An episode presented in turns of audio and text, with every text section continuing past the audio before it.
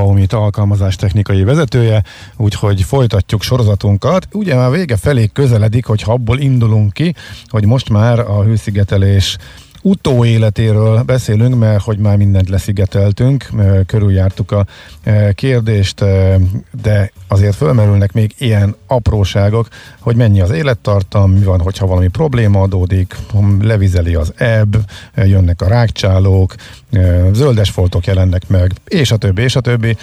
Szóval ha már készen vagyunk, lehet, hogy még mindig nem vagyunk készen, úgyhogy ezekről a kérdésekről beszélgetünk. Együk mindjárt ott szerintem, hogy mennyi az élettartama amúgy e, általában a hőszigetelő rendszereknek. Jó reggelt kívánok, köszöntök mindenkit.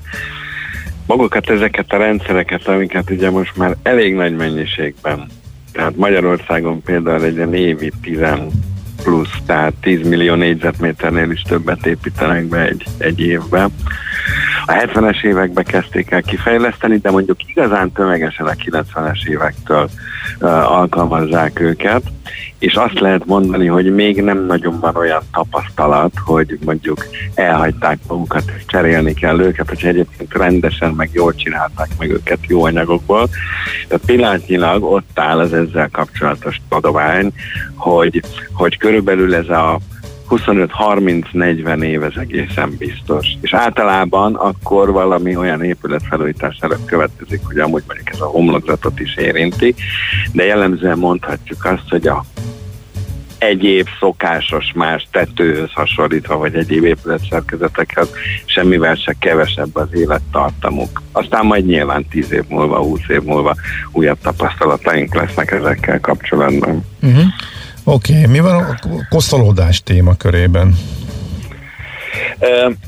Érdekes, hogy, hogy szinte bevett szokás az, hogy egy átlagos lakás mondjuk a, a, a lakást kifestjük mondjuk költözéskor, meg, meg, meg azért aki úgy ad a környezetére, az jellemzően tíz évente mondjuk csinál egy festést, és kicsit az épület homlokzatok ebből kimaradnak, szóval egyrészt ugye sokkal nagyobb terhelést kapnak, sokkal több koszt meg egyebet, akár mechanikai, meg időjárási terhelést, mégis azoknak az úgymond karbantartásával, vagy tisztításával nem foglalkozunk, és egyébként ez abból adódhat, hogy régen, amikor vakolták a homlokzatokat, akkor ezt a kőporozást használták, hogy ezt így hívják, amit szó szerint színezett ilyen kőporos vakolatok voltak, és ez az volt a tapasztalat, hogy nagyon nem szeretik a nedvességet, tehát nagyon sok vizet szívnak magukba, és valahogy úgy ótkodtak az emberek attól, hogy nekiálljon lemosni, meg, meg letisztítani az ilyen homlokzatokat.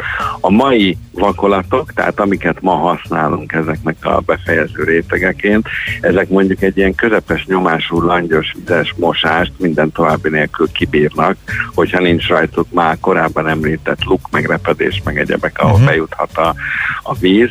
Tehát, hogy, hogy ilyen szempontból ezeket nagyon ö, ajánlatos mondjuk tíz évente egyszer úgymond áttisztítani a homlokzatot, por és kosz terhelés az mondjuk hát nyilván környezettől függően, de elkerülhetetlen.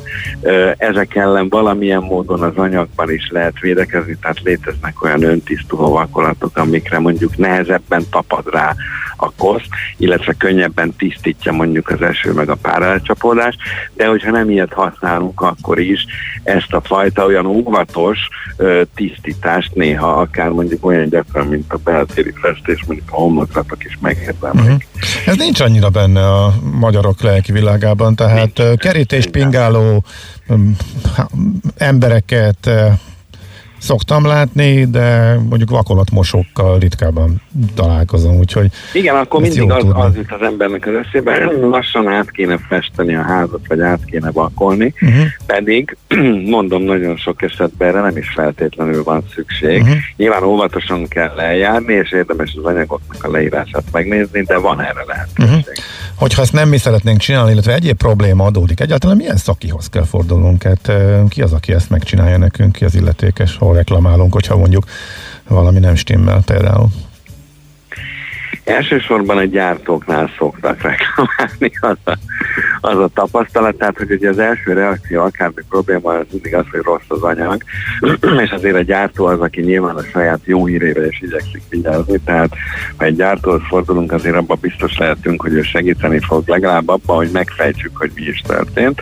De hát ahogy ezt korábban beszéltük, ugye ez két szereplős ez a játék, tehát egyrészt az anyagnak is lehet hibája, bár ez sokkal ritkább, és hát a rossz kivitelezésből is adódhatnak problémák, ergo vagy egy gyártót kell megkeresnünk, aki legalább mondom segít abba, hogy az okot megtaláljuk, és hát sokszor a kivitelezőt. Na most ez meg egy olyan történet ma Magyarországon, ami sokszor elég izgalmas nyomozásra, meg érdekkel is járhat, de mondjuk tisztességes kivitelező adott esetben garanciában nagyon sok javítást el szokott azért végezni.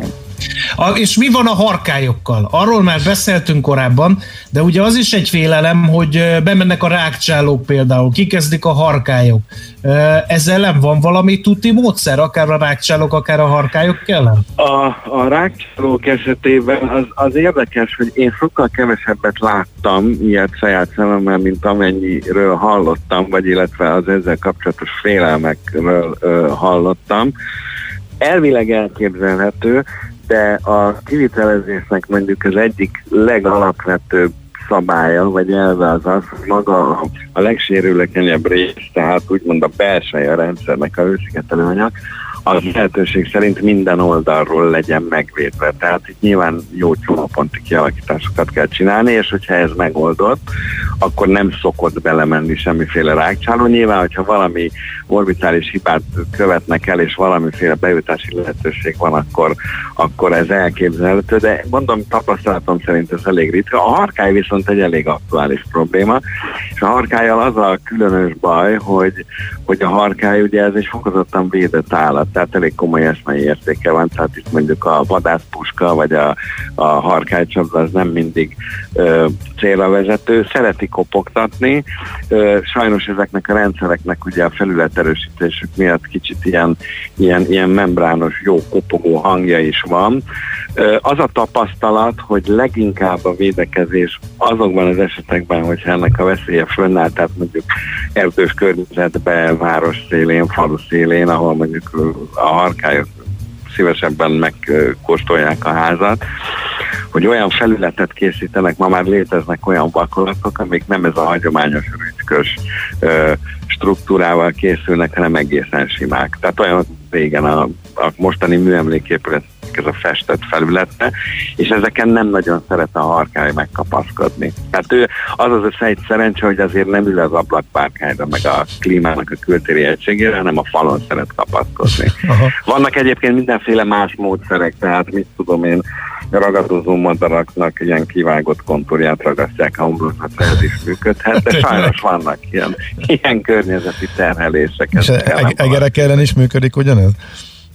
Egerek, hát velük kapcsolatban inkább ez, amit az előbb mondtam, hogy, hogy egy jól megépített rendszer esetében ők nem fognak uh-huh. tudni be, Jó, be persze. Mászni. Még a foltokról beszéljünk talán egy, egy picit, mindenféle színű foltok megjelenhetnek, gombásodás, algásodás esetleg, ezzel mit lehet Igen, tenni? Ö... Meg honnan ismerem föl egyáltalán ezt? Hát a, azt, azt mindenki fölismeri. Sajnos az utóbbi évtizedekben ez egy gyakori probléma. Ugye nyilván minden ilyen penészesedés jellegű algás-gombás fertőzésnek ugye fontos ö, ö, kritériuma az, hogy a felület az lehetőség szerint minél hűvösebb legyen, tehát északi oldalon süti a nap, meg a nedvesség jelenléte. Na most ugye a hőszigetelések eleve úgy működnek, hogy nem engedik ki a meleget, ergo a külső felületek hűvösebb, mint mondjuk egy, egy nem jól hőszigetelt házba, tehát ez a veszély ez meg tud nőni.